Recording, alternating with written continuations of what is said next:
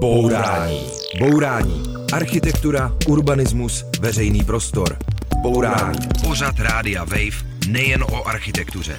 Bourání. Dobrý den, posloucháte Bourání s Karolínou Vrankovou a my dneska budeme slavit stovku. Protože právě před 100 lety, 24. srpna 1923, se narodil architekt Karel Prager. O jeho práci a o jeho stavbách si budeme povídat s jeho dlouholetým spolupracovníkem, architektem Zbyškem Stýblem. Dobrý den. Dobrý den. Ovšem Zbyšek Stýbl pracoval i na dalších stavbách, které stojí za to, třeba projektoval kina nebo vodní kanál, takže i o tom budeme mluvit. Ale začneme Karlem Prágrem a jeho výročím. Karel Prager je asi nejznámější jméno poválečné architektury, je autorem federálního schromáždění, nyní nové budovy Národního muzea nové scény Národního divadla, Ústavu makromolekulární chemie a mnoha dalších staveb, které by se měla ještě zmínit, které jsou důležité podle vás.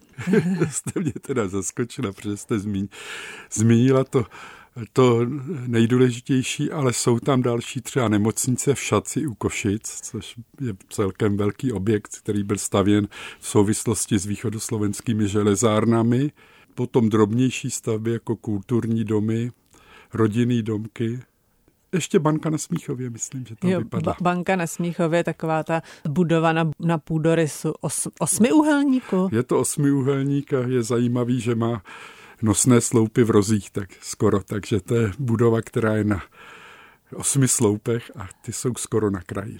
Takže to byly stavby Karla Prágra. Karl Práger jich zanechal hodně, on měl pro takový mimořádný život a měl vlastně zvláštní konec. Eh, v roce 2001, to už mu byl vlastně k 80, ale ještě vedl ateliér, tak odjel na oběd a už se vlastně nevrátil. Jak na to vzpomínáte? No, byl to šok, protože opravdu jsme měli domluvený, že až se vrátí z oběda, budeme mít nějakou poradu nad jedním projektem, který byl takový trošku fantastický. V jakém smyslu? No, byl to dům jako mezikruží, hodně vysoký a dohazoval nám to nějaký investor, že by to se to mělo stavět v Moskvě. No, ty ruský hmm. projekty byly zajímavý, ono se jich tady pobíhalo hodně a málo, málo co se podařilo vůbec udělat, případně tu myšlenku vykradli. No.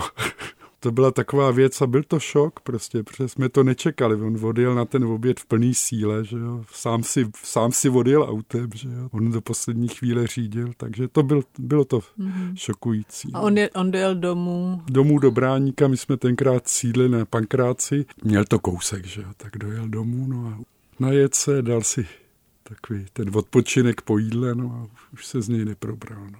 A tehdy vy jste přebral vlastně vedení ateliéru. No, takhle, já už, já už jsem mu pomáhal hodně, protože přece jenom, jak jste říkala, ten věk tam byl, takže jsem s tím pomáhal a pak jsem to musel převzít a táhnout dál. No. Mm-hmm.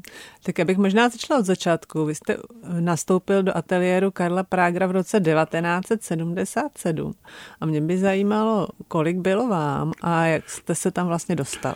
Je, tak mě bylo 25, to bylo celkem jednoduchý, byl jsem, nastoupil jsem po vojně a dostal jsem se tam tak, že jsem před vojnou nastoupil u Radka Černého v P, Pražském projektovém ústavu na hotelu Praha a tam jsem zjistil, že, ne, že nemám šanci. Za prvé tam bylo strašně moc architektů a za druhé jsem na tom nebyl kádrově nejlíp.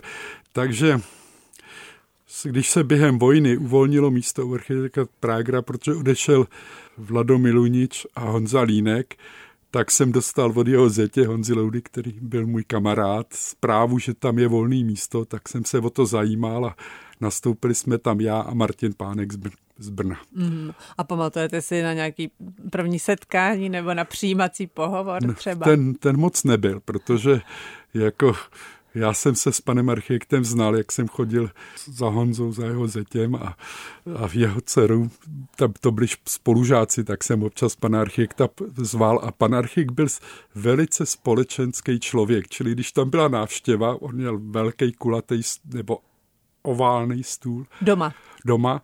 A když tam byla návštěva, tak prostě přidal trošku masa do hrnce, trošku brambor a prostě pozval ke stolu. Že on hrozně rád hostil. To mm-hmm. byl, on byl takový společenský, což by stálo za to taky zmínit. No a mm, ještě můžeme připomenout, že vlastně Karel Prager měl od roku 1966 ateliér Gamma, který fungoval vlastně podobně jako dnešní soukromá studia a ve spolupráci s dalšími architekty dohromady měli vlastně takové združení projektových ateliérů a to všechno skončilo rokem 69, kdy museli stoupit zpátky do státního projekčního ústavu a opustit ty svoje sny o soukromé praxi.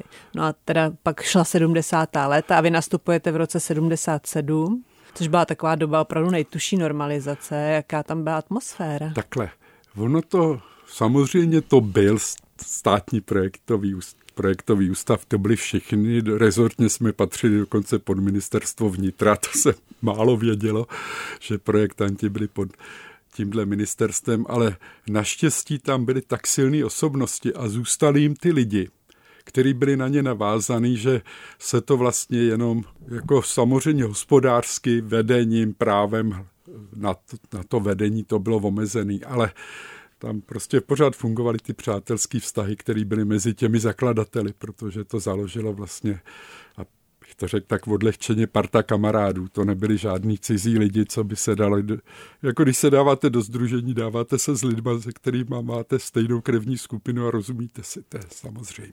A to tam bylo teda znát i v těch 70. letech?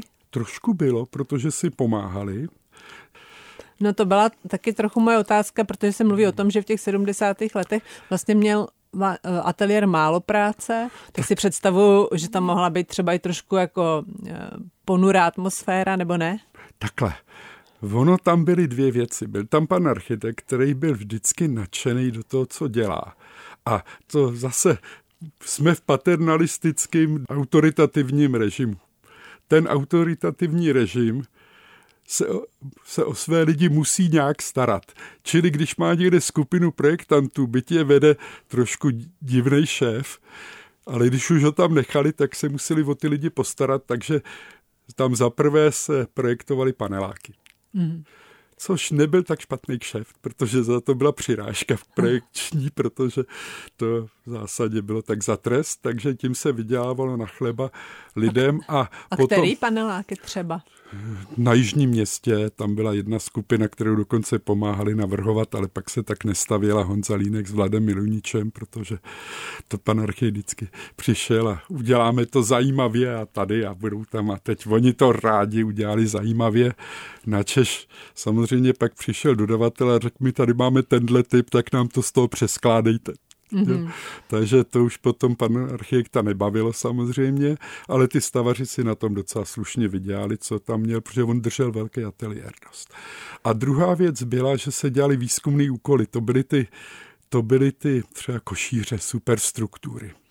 Tam to je... jako to, to byl výzkumný úkol, on ho někdo vymyslel, někdo ho zaplatil a teď se to muselo udělat a nejlepší výzkumný úkol pro tehdejší úředníky byl ten, který se dal dát do zásuvky a už se s ním nemuselo nic dělat. Ty superstruktury, ty jsou legendární, to byl takový fantastický obří město, který by se vznášelo nad košířem a vy jste mluvil o tom, že Karel Prágry byl nadšený a jaký byl ještě?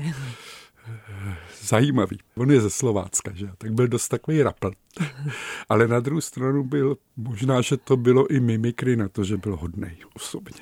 Jo, prostě hodný člověk se musí bránit proti tomu té své hodnosti, tak doved se rozčílit samozřejmě, ale byl taky velice společenský. Já jsem zažil velice zajímavé věci v ateliéru, kdy u něj v pracovně Bárký pracovně, u jeho zasedacího stolu se scházeli architekti, kteří byli vyloučeni ze svazu architektů v roce 69. A Teď vlast... mluvíte o jaký době? Od, mluvím o 80. letech. Mm-hmm. Jako, ne, jako já jsem se prvně musel rozkoukávat, že jo, tak pr- to trvá nějaký rok. A potom už se, jsou fotky třeba z roku 84, kdy tam sedím zády a jsou tam takový lidi jako Ivan Ruler, Jiří Hrůza a další. A z toho později vznikl právě spolek Blok, protože tam jezdili slovenský architekti, tak je to československý spolek, fungujeme do teďka. Toho 24. jdeme položit kytici buď to k pamětní desce nebo na hrob v Kroměříži. Mm-hmm, takže se chystáte do Kroměříže na to výročí. Na to výročí, protože nemůžem zapomenout. Jako. Mm-hmm. Takže takhle. A na co si ještě pamatujete? Vy jste vlastně byl o generaci mladší. Takhle, zajímavá věc byla jedna. Mm-hmm. Že pan Archik nás zval na porady pracovní, který měl s investory nebo mm-hmm že s témními firmami, neříkám, že nebyli nějaký důvěrnější, ale takový ty technický meetingy, tam jsme byli. Sice jsme moc neříkali, protože on si vystačil sám, ale nasávali jsme tu atmosféru. To bylo velice zajímavý a jinak tam mohl jít samozřejmě pan architekt sám. S, mm, s jo, takže vás bral jako mladý kolegy. Abychom to poznali. Mm, ty říkal, že, že byl rapl. Kolují takové historky, že se dokázal jako rozčílit eh, z nuly na stovku. To si pamatujete? To si pamatuju. No ale jako víte, ono, my jsme spolu zažili 25 let. Občas mě taky říkala, tak ku podivu říkal tichým hlasem, takhle se mnou mluvit nesmíš. No. Takže to, ono to bylo, ono to bylo, musel člověk s ním prostě výjít, ale víte, tam je jedna věc. On se rozčilil kvůli věci. A když jste, člověk vidí, že to rozčilení je kvůli věci a že má v zásadě pravdu, tak to bere úplně jinak. Mm-hmm. A zase na druhou stranu, když měl někdo v rodině vážnou nemoc nebo tak, tak šel domů. Mm-hmm. Prostě žádný přemýšlení dovolená, nedovolená. Že byl teda vlastně jako lidský. Jo, on byl takový, jako, já bych řekl, že byl takový trošku starozákonní. takový jako prostě jako patriarchálně, že o ty své lidi se postará. Bourání. Bourání s Karolínou Vránkovou na rádiu Wave. Posloucháte Bourání povídáme se se Zbyškem Stýblem, architektem, který dlouho pracoval společně s Karlem Prágrem. A vy jste teda byl o generaci mladší, nastoupil jste v 25 letech. Jak ta vaše spolupráce se dál vyvíjela? Takhle, bylo to velice zajímavý, protože pan architekt Prágr se svým špatným politickým zázemím se cítil malinko ohrožovaný samozřejmě. Čili měl tam víc architektů a já jsem třeba v určitý chvíli, když jsme dělali alternativu pro hotel Hilton na Těšnově. Vy jste dělali nějaký další návrh, kromě to byl, toho, co tam vzniknul? To byl, tohle byl KPU a my jsme dělali jiný, byla to zase superstruktura. No a když se to projednávalo, tak on jel na dovolenou k moři, tak mě svěřil to projednávání, což bylo strašný, ale v okamžitě na to jsem byl nasazený na autorský dozor na stavbu. Aby tam prostě nevz, nevznikal zástupce může být nástupce, že jo.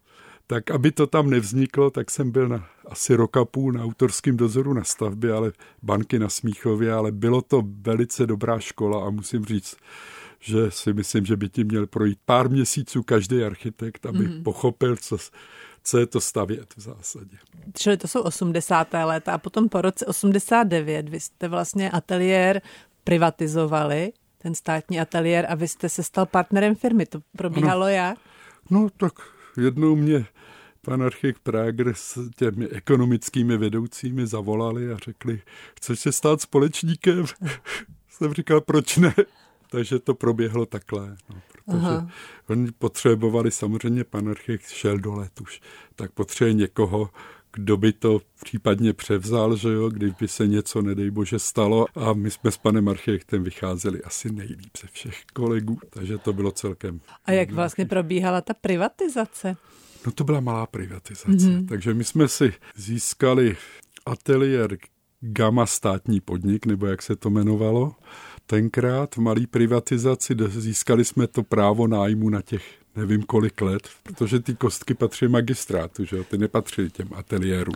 Čili myslíme kostky, to znamená budovu Združení projektových ateliérů, ano, která tak. je vedle Emauského kláštera, kde dneska sídlí Centrum architektury a městského plánování KEMP, takže tam vy jste seděli? Tam jsme seděli, my jsme se nepřesunuli, ale problém je, že když končil nájem, tak jsme zjistili, že nám to neprodloužej, takže jsme tenkrát se to dalo udělat. Jsme koupili dům na Vinohradech, který jsme v Belgické ulici, který jsme si přestavili a nastavěli, protože byl nižší, tak jsme ho vyrovnali římsou, to nám povolili.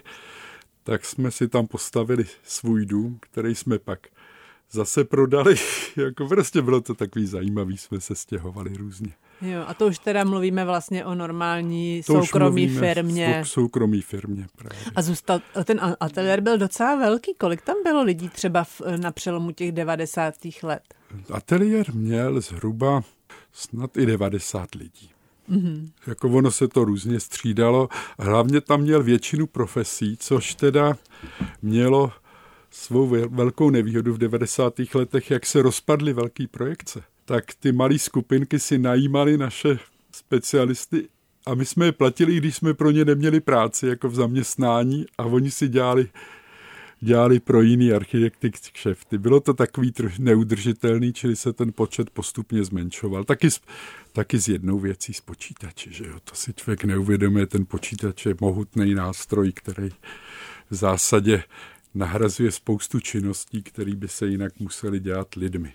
On to byl celou dobu velký ateliér a určitě tam byla jako spolupráce mnoha lidí, ale je zajímavé, že vlastně pod většinou těch projektů je podepsaný třeba jenom Karel Prager nebo jeho nejbližší spolupracovníci, což dneska by asi úplně neprošlo.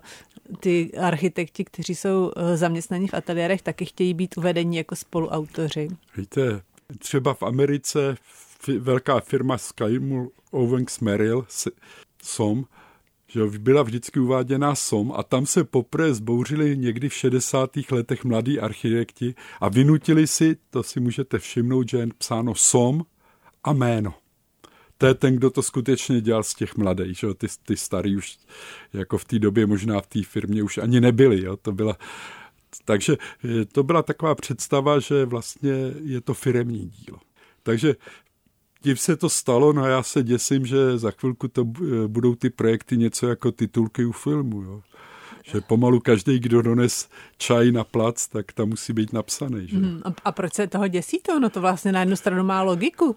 Víte, jak bude vypadat ta rozpiska. a druhá věc je, víte, ve skutečnosti, a to zase musím říct, že v tomhle se dá s panem architektem souhlasit. I ty největší projekty, jsou v jedné nebo několika málo hlavách. Jo, ty ostatní jenom pomáhají. Prostě pokud ten projekt není někde držený v celku v hlavě, tak nevznikne.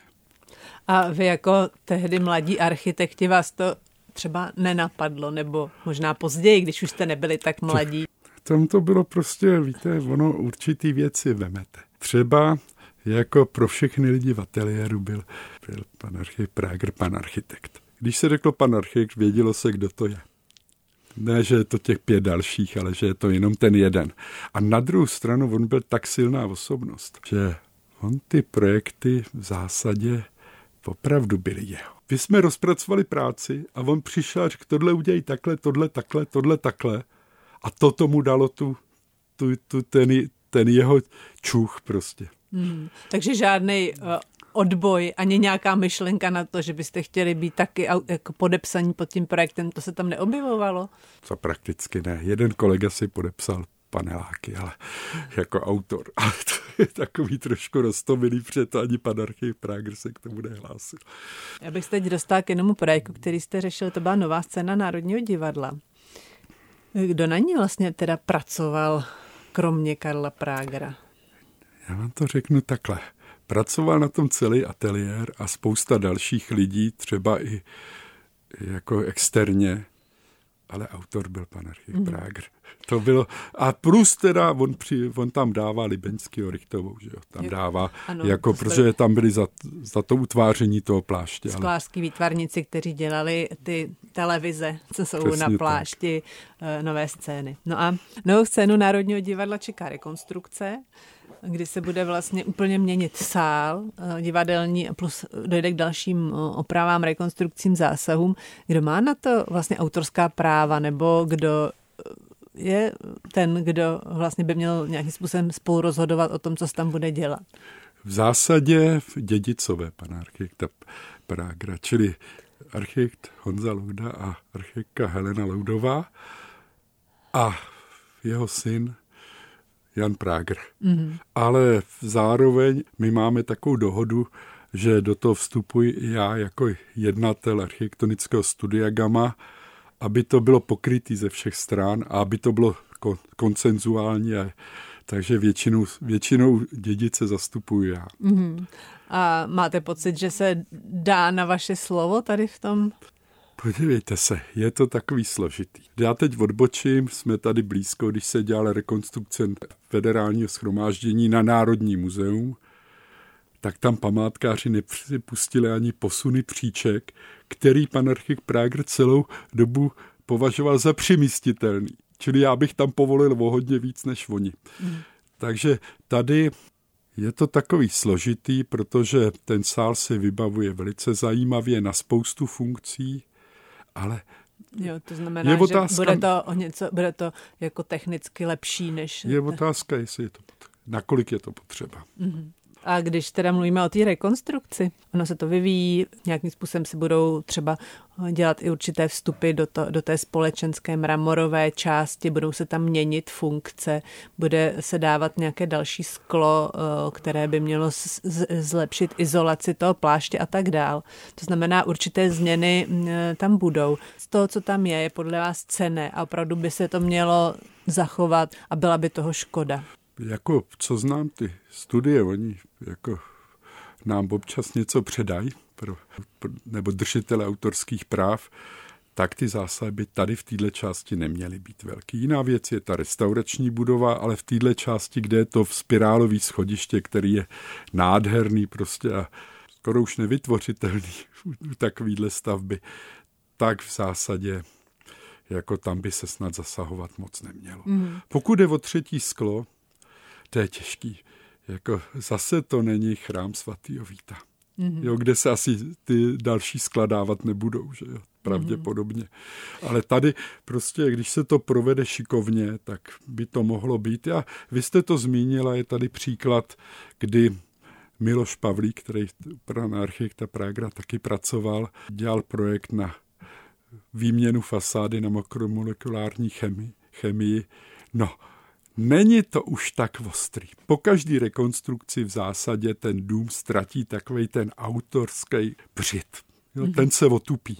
Ale jako je to doba a stavba musí sloužit, jinak ji postihne krutý osud, že jo, demolice, takže zase určitým způsobem je potřeba ty věci udělat kultivovaně a pak by to snad mohlo fungovat co by se podle vás mělo opravdu jako zachovat, na co si dát pozor, kde je ten břit opravdu jako ostrej.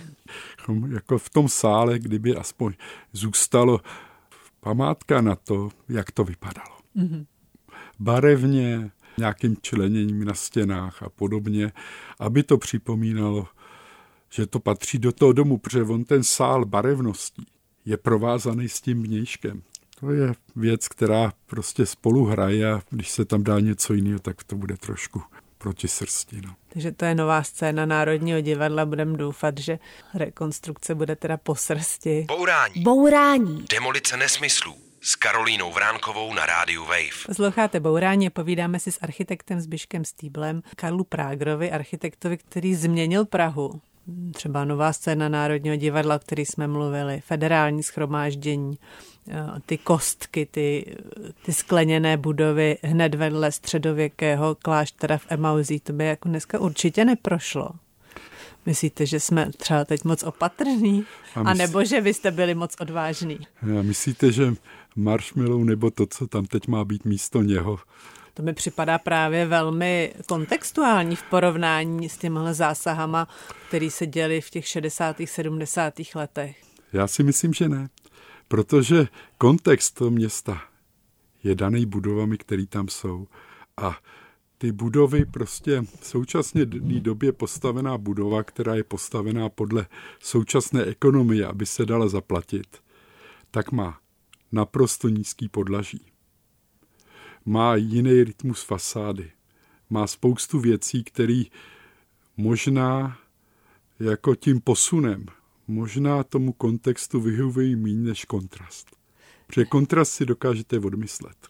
Takže to je otázka, to je sporný samozřejmě, čili já si myslím, že by se to možná dalo. Samozřejmě ta doba byla jiná. Mm-hmm.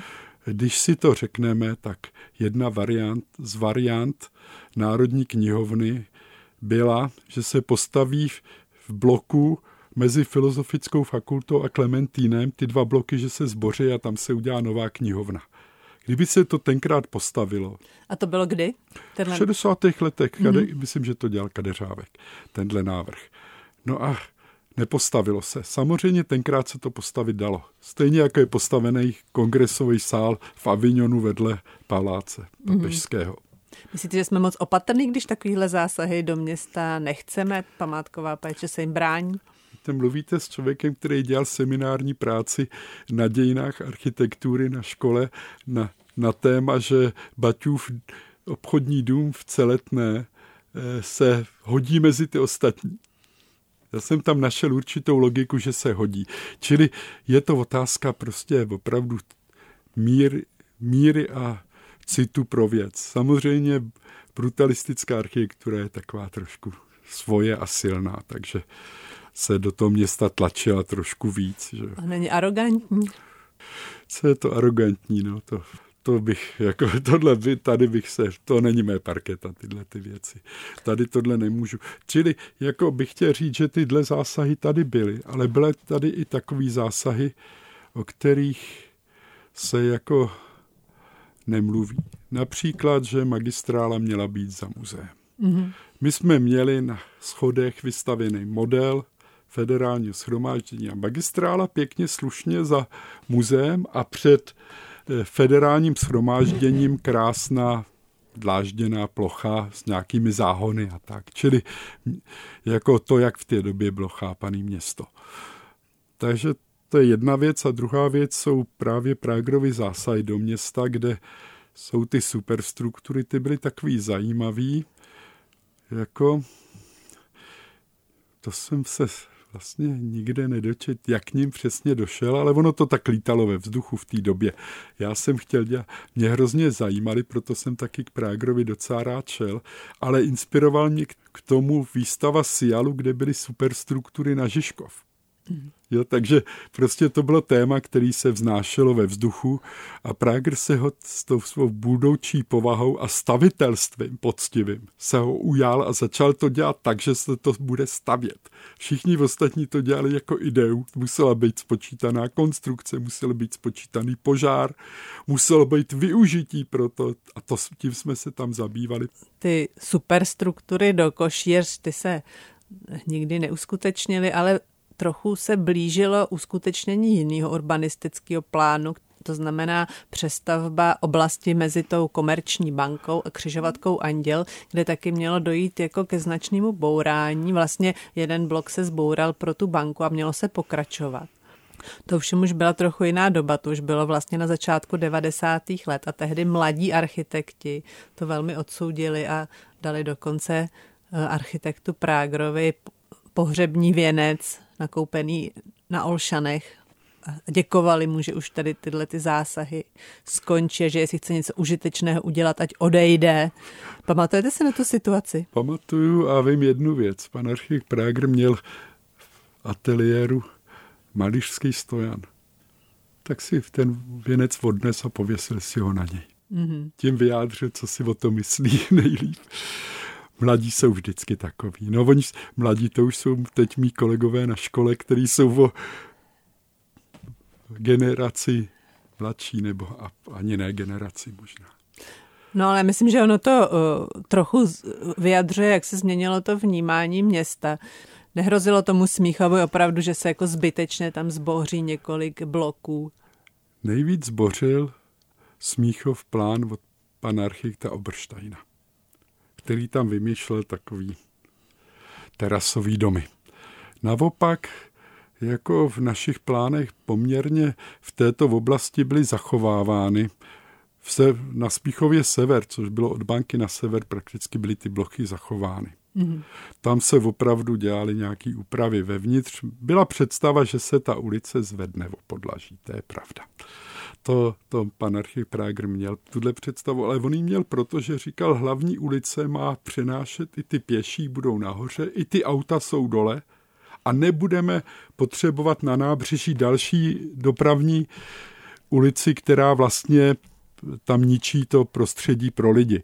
Čili ono, ta myšlenka byla taková celkem zajímavá, takže jediný, kde byla asanace, to byly brownfieldy, to, byl, to byla ta trovka. Mm-hmm. A, a další brownfield, který pan architekt Prager měl hrozně rád, a to byl Smíchovský nádraží, kde chtěl zastavovat. Pokud jde o ten terminál, který se má stavět na nádraží, zaplať pámu za to, i když pan architekt by na tom ještě dal tak nějakých čtyři patra, nějaký jiný zástavby, když už se tam tohle staví. No a když se, na, když se díváte na Smíchov dneska, jste rád, že se to dělá jinak, anebo myslíte, že ten tehdejší plán byl docela dobrý? Třeba takový ten zauzlenec pod mrázovku jsme měli líp. Jo. Třeba. Když se potom ateliér Gama privatizoval po revoluci, tak vy jste vlastně dělali uh, hodně developerské projekty, bytové domy, dělali jste třeba obchodní centrum, hostivař, takové věci, které by se dneska řeklo, že to jsou komerční zakázky. Bylo to tehdy jako vzrušující a nové, anebo to bylo spíš kvůli tomu, abyste se uživili? Za prvé, architekt dělá proto, aby se uživil. to je první věc, krom pokud není, není kavalírský architekt z doby baroka, že jo, šlechtic, který potom na tom často schudnul dokonce na tom svý, svým koníčku, tak každá práce je v zásadě pro peníze a každá práce se má dělat vnitřně poctivě. Jako byl to svým způsobem samozřejmě, jako bychom radši dělali jiné věci, no ale prostě je to tak, no. Víte, existují krásné fotky toho, co dělal Miss van der Rohe, když ještě předtím, že než navrhoval Vilu Tugendhat. Byly to takový takový mans, velký s mansardovými střechama na předměstí Berlína, aby se uživil. Mm-hmm. Jo, teprve Tugendhatovi ho vlastně hodili do, do toho, měl štěstí prostě. Mm-hmm.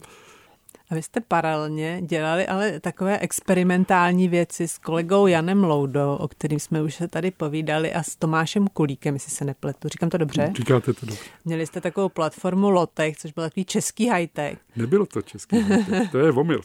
To, ne, to, bylo, to, bylo, to nebyl high-tech. To, byl, to byla architektura, která měla ráda techniku, měla ráda poctivost, to znamená to, co je vevnitř ven, měla představu jednoho, ne dvou domů, to znamená postavit architekturu jako ten prvotní dům, ne jako dozdobovat. A to lotech, to byla par, parafráze samozřejmě, protože to lo znamená buď to lav nebo low. Jo. Protože jsme to dělali z našich prostředků a tady se high-tech dělat nedal. Ale vypadá to vlastně trošku podobně. Jsou ty domy, které mají nějaké strojové prvky, jsou taky třeba z nějakých materiálů, eh, jako je plech, nebo jste používali eh, vlastně materiál, který se používal na sila a tak dál. Kterou z těch staveb, eh, kterou jste dělali jako lotech, byste třeba připomněl? Takhle, ono jich není moc, takže můžu připomenout v zásadě skoro všechny.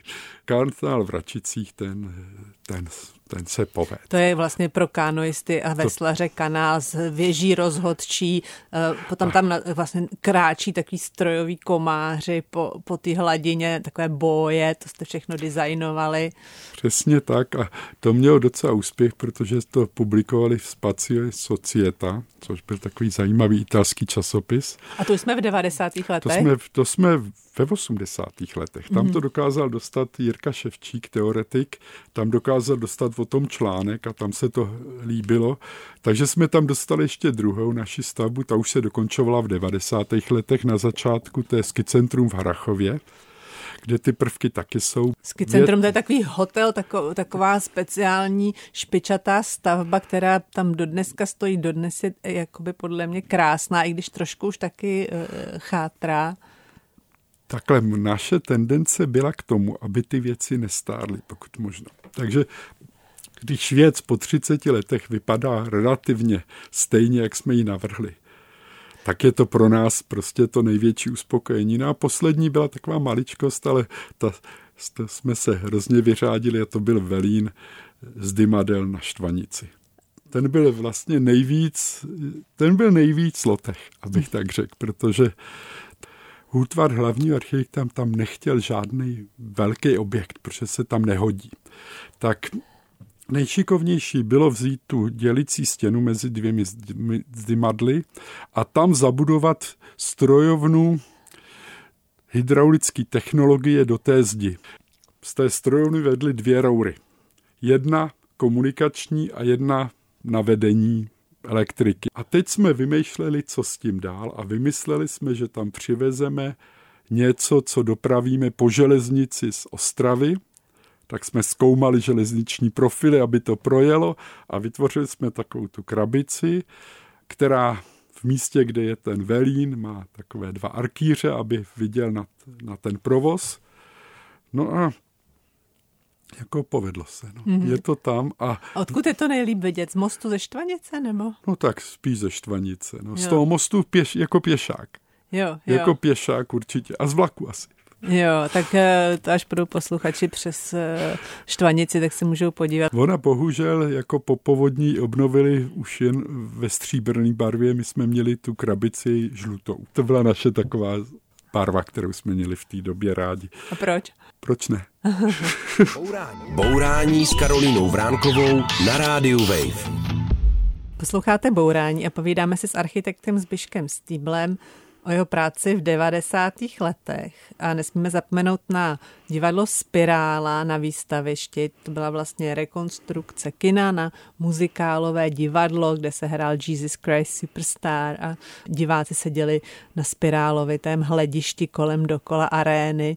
Byla to krásná stavba, která ale v roce 2002 velice utrpěla povodněmi. Teď se má rekonstruovat. Jak to tam vypadá teď? Takhle, co mám zprávy, protože jako kolega Kulí, který to měl na starosti, bohužel zemřel, tak jako se to rekonstruuje a jako teď jsem někde čet, že se sehnal nějaký další peníze na dostavění, takže se to má zase otevřít ta rekonstrukce a doufám, že se to povede, i když i tady platí to, co jsme si říkali u nové scény.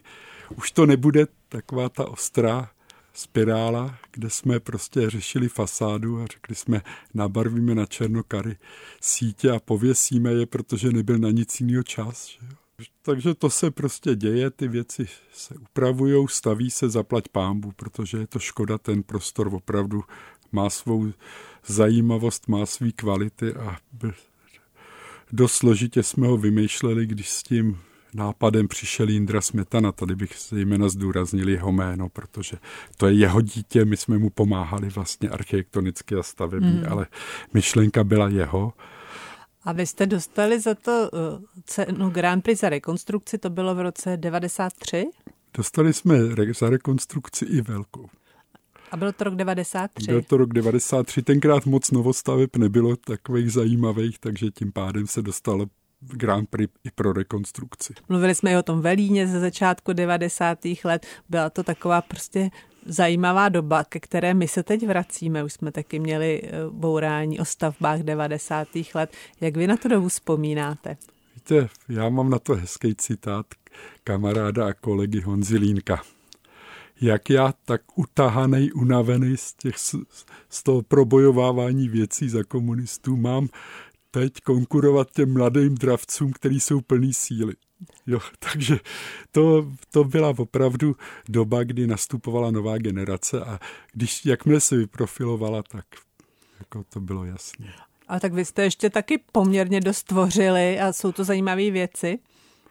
No tak jako Víte, člověk se musel někde chytit. A ten náš styl Lotech, ten se zrovna nehodil ke komerčním ani sociálním bytovkám a neměli jsme štěstí na úlohu, jako měli kolegové Černý Tuza Uhlíř v Brně, který vlastně podobným stylem a měli tam i něco podobného, že jsou to veselý stavby, barevný, tak my jsme se s tímhle nechytali, takže jsme zkoušeli nějaký projekty další, ale už se toho moc neujalo. Takže já jsem měl to štěstí, že jsem potkal kina. Jo. Vy jste se pak v těch 90. letech hodně věnoval designu a navrhování kin. A to pro řetězec Sinestar. Já si přiznám, že mě to překvapilo, protože jsem si myslela, že ty kina, když je to ten řetězec, že se to navrhuje někde centrálně, tak jak to vlastně funguje? Takhle. Ony ty společnosti, které to provozují, jako nemají kontinuální přísun zakázek, jako mají třeba administrativní budovy a tak. Čili oni rádi tyhle projekční práce outsourcují, mají samozřejmě své podklady, mají svý, svý předpoklady, jak se to má dělat. Ty opravdu větší, což není Sinestar u nás, tak mají dokonce svého hlavního architekta, jako který to ovlivňuje hodně. Ale v zásadě se to každý kino navrhuje podle dvou věcí. To je lokální obchodní model. V každé, byť ve dvou stejně velkých městech, ve stejné oblasti můžou mít zkušenost, že tady bude chodit lidi víc takhle, tady jinak do kina. Čili to určuje třeba rozložení sálu. Pak máte z pravidla se nestaví samostatně, z pravidla se staví jako součást nákupních středisek a tím pádem je tam určitá návaznost. Takže díky tomu každé to kino je vlastně individuální a je to souboj o ekonomii. Mm. Samozřejmě, ale na druhou stranu je to komerce a komerce chce taky, aby vypadala. Že jo? Čili je, to, je tam to hledisko tého, té racionality, ale hledisko toho, aby to bylo atraktivní pro toho diváka, aby se tam cítil správně. Já nechci říct dobře, správně, že jo, jak se má cítit v takovýchhle zařízení. Asi mm-hmm. tak.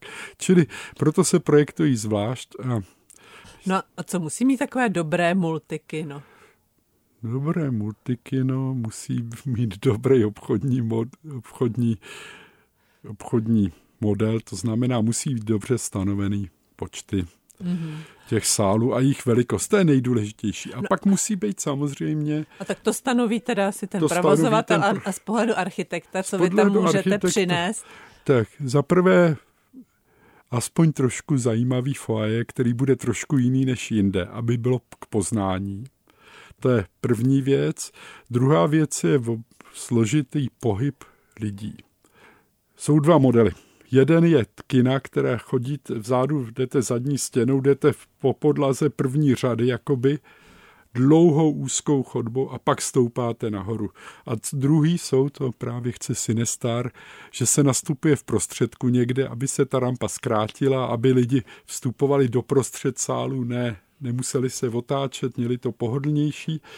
No a tam začnou dělat velký potíže, třeba sklony ramp pro invalidy a takovýhle věci. Takže se musí dbát teda na pohodlí všech, jo? No musí a s těmi vozíčkáři je to veliký problém, protože my máme nejpřísnější sklony ramp, takže tam musí mít člověk vymyšlený určitý vzor, který aplikuje a ten se mě podařilo najít právě. A co křesla? Tak já myslím, že... Ty se vyrábějí, ty se vyrábějí průmyslově, ty se, tam se navrhuje největší barevnost. Mm-hmm. a vyrábějí se ku podivu jsou dvě továrny na křesla na Moravském Slovácku skoro na hranici. A jsou, jsou docela velkovýrobci křesel do kin mm-hmm. a do koncertních sálů i na export. Jo, protože ten, ty parametry sedaček v kině se hodně vyvinuly od těch tvrdých eh, sklápěcích po ty dnešní fotely.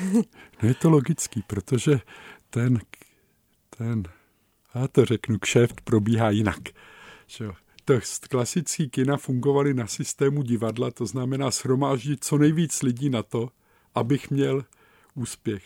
Filmy se trhaly, ničily a tak dál. V současné době, jako kdy ten film se využívá hlavně v těch malých sálech do do mrtě ta kopie v zásadě, do, když tam přijde pár diváků, tak je možný dát větší pohodlí, protože je možný to promítat moc krát. Takže to je takový model, který umožnil tu velikou pohodlnost samozřejmě. Vy jste napsal i knížku Prostory pro filmovou projekci, vlastně učebnici toho, jak se mají navrhovat kina. A tam uvádíte i nějaká jako dobrá kina, který, který kina vy máte rád. Mě zaujaly dvě kina, jedno holandský, který je vestavěný do protihlukového valu u dálnice. To je ideální umístění kina. Tože, Tam je ale hluk, ne? To se, to se dá odstínit. Mm-hmm. To je to nejjednodušší. A druhý je v Drážďanech Crystal Palace, který je prostě nádherná architektura. Takže dají se stavět i velice zajímavý kina samozřejmě. A třeba z nějakých českých kin, třeba klasických, máte nějaký oblíbený? Takovou zajímavostku, to je v Uherském hradišti a myslím, že ještě někde, nebo To je kino, který slouží zároveň jako protiatomový kryt, mm-hmm. protože má tlustou betonovou klenbu nad sebou, on je v podzemí a vlastně ty lidi jsou, jsou vlastně, mají tam sedadla a můžou se tam schovat, takže je to docela zajímavý. Mm-hmm. Je takovýhle využití může mít kino. A my jsme zmínili, že jste napsal učebnici, vy vyučujete na fakultě architektury ČVUT budoucí architekty a mě zajímalo, co jim chcete o tom vašem oboru říct, ještě kromě ty učební látky. Co je podle vás důležité, aby věděli mladí architekti? Já jim se snažím přenést jednu věc, kterou říkal designér, který navrhoval, navrhoval a dělal oltář ke svatým Václavu na Smíchov. Tam je tisíce malých hřebíčků mosazných a měděných a já jsem slyšel rozhovor, když se ta paní ptala, a ty hřebíčky jsou i ze spoda, teď to tam nikdo nevidí. A on říkal hezky, vy si myslíte, že Bůh to nevidí? A já bych řekl studentům jednu věc. Vy nemusíte být věřící, ale máte věřit sami v sebe, jako v tvůrce. A pak to tam musíte udělat taky. Nemůžete to ošidit, protože to nikdo nevidí. Jo, poctivost prostě. Hmm, to, je, to je asi hezká, možná i docela užitečná rada. A mě by ještě zajímalo, jestli máte pro ně nějakou radu, kterou třeba vy jste dostal ještě od Karla Prágra. Jestli jim třeba předáváte i něco, co vy jste se tehdy naučil. Víte, vy jste se mě ptala na ty komerční stavby třeba v 90. letech.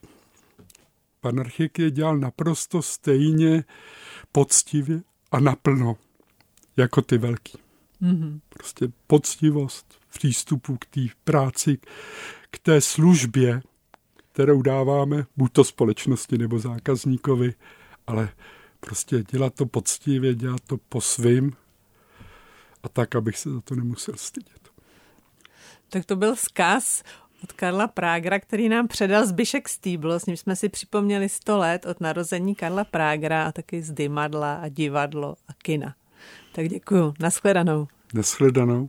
A, a já se loučím i s posluchači. Doufám, že se vám tenhle díl ke svým narozeninám líbil a že nás budete poslouchat dál.